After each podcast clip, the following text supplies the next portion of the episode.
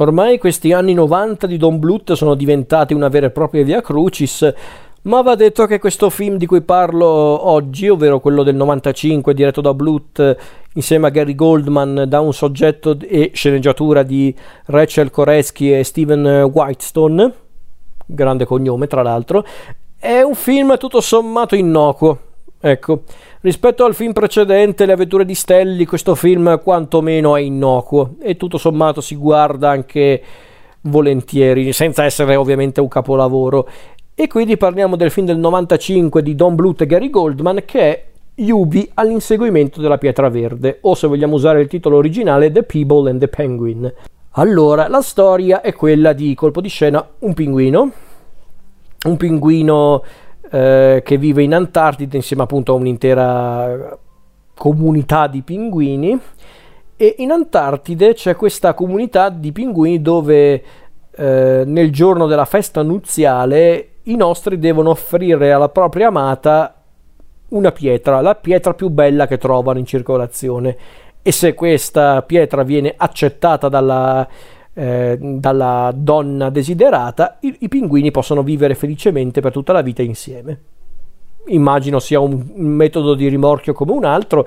Il nostro protagonista ovviamente è un personaggio che non riesce ad adeguarsi a questo, a questo rito, chiamiamolo così, il nostro protagonista infatti è Yubi, questo pinguino molto goffo, anche un po' sognatore ma di per sé buono come il pane, che un giorno trova una bellissima gemma verde che vorrebbe offrire alla sua amata, ovvero Marina, questa pinguina molto dolce, molto anche tenera.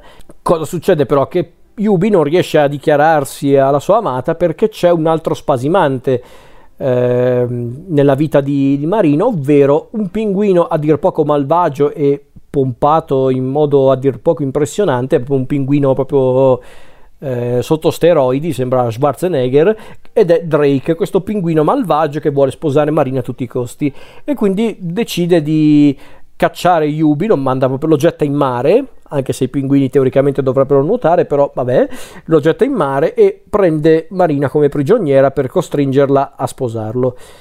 Ovviamente Yubi però non rinuncia a Marina, decide quindi di tornare a casa e, e, insieme a un nuovo amico che trova durante il viaggio, ovvero il pinguino Rocco, questo pinguino che sogna di volare, auguri, e Yubi e Rocco decidono quindi di tornare a casa per salvare Marina e, e per permettere a Yubi di dichiararle il suo amore Inizia quindi questa avventura in cui Yubi e Rocco affrontano diverse minacce per tornare a casa e sconfiggere Drake. Questa è la storia. Allora, devo dire che questo film non l'ho visto tantissime volte e quasi sempre in televisione l'ho visto. E ripeto, non è un film eh, malvagio di per sé, è un film che ogni tanto alterna animazioni molto buone ad altre un po' così, onestamente ci sono certi momenti in cui ci sono fondali un po' fatti maluccio, animazioni incomplete, però in certi punti invece lì si vede che c'è il lavoro di professionisti come Bluth e Goldman. Le musiche sono sempre di Barry Manilow eh, che avevamo già incontrato in Pollicina. Barry Manilow e Mark Waters eh, eh sono gli autori delle musiche e i numeri musicali, bisogna dirlo, sì, sono un po' bruttini in questo caso ma non sono tanti, almeno quello. I personaggi non sono memorabili, ma sono sopportabili, quantomeno a volte sembrano un po' mm, ricalcare personaggi che abbiamo già incontrato in altri film di Don Bluth, eh, per esempio Yubi sembra un po' il, il Giacomo di, mm, di Pollicina, come anche Marina sembra essere un po' Pollicina, Drake sembra essere un po' il classico cattivo visto in tanti film di Don Bluth come Carface forse in certi casi non aiuta tanto il doppiaggio perché hanno fatto doppiare Yubi da Marco Mette che aveva già doppiato Giacomo e anche Marjorie Biondo che, do- che doppia Marina eh, era anche pollicina. Quindi come potete vedere dei parallelismi li hanno creati anche i doppiatori eh, anche volutamente immagino. Però al di là di questo i personaggi ripeto non sono particolarmente memorabili ma funzionano tutto sommato il film scorre, il film scorre molto bene. Ci sono anche delle sequenze che mi ricordano alcuni dei migliori film di Don Bluth.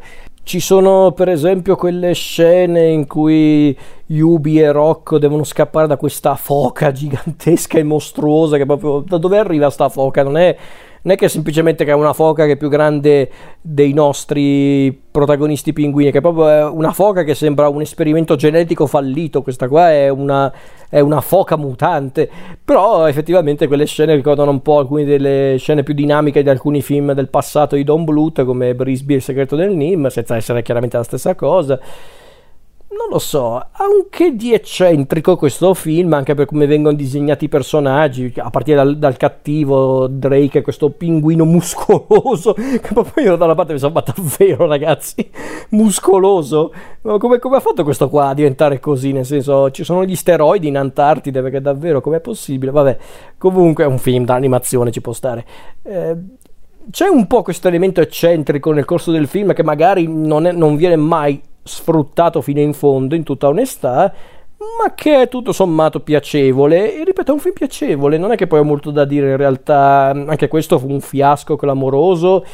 Eh, fu molto criticato. Per molti anche questo è uno dei peggiori di Don Bluth. Io onestamente non lo metterei allo stesso livello delle avventure di Stanley, perché perlomeno qua una traccia di trama c'è, ed è già qualcosa qualche personaggio più sopportabile c'è.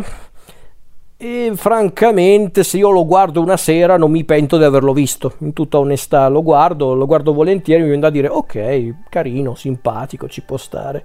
Però sì, non è che poi c'è molto da dire. In realtà, l'animazione è buona, ma non sempre eccezionale. Le musiche abbastanza orride. I protagonisti, tutt'altro che memorabili, ma innocui. Tutto sommato funzionano.